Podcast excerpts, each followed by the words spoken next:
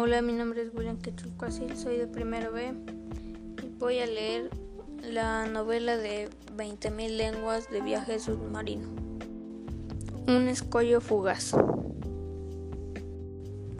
El año 1866 quedó caracterizado por un extraño acontecimiento, por un fenómeno inexplicable e inexplicado que nadie, sin duda, ha podido olvidar.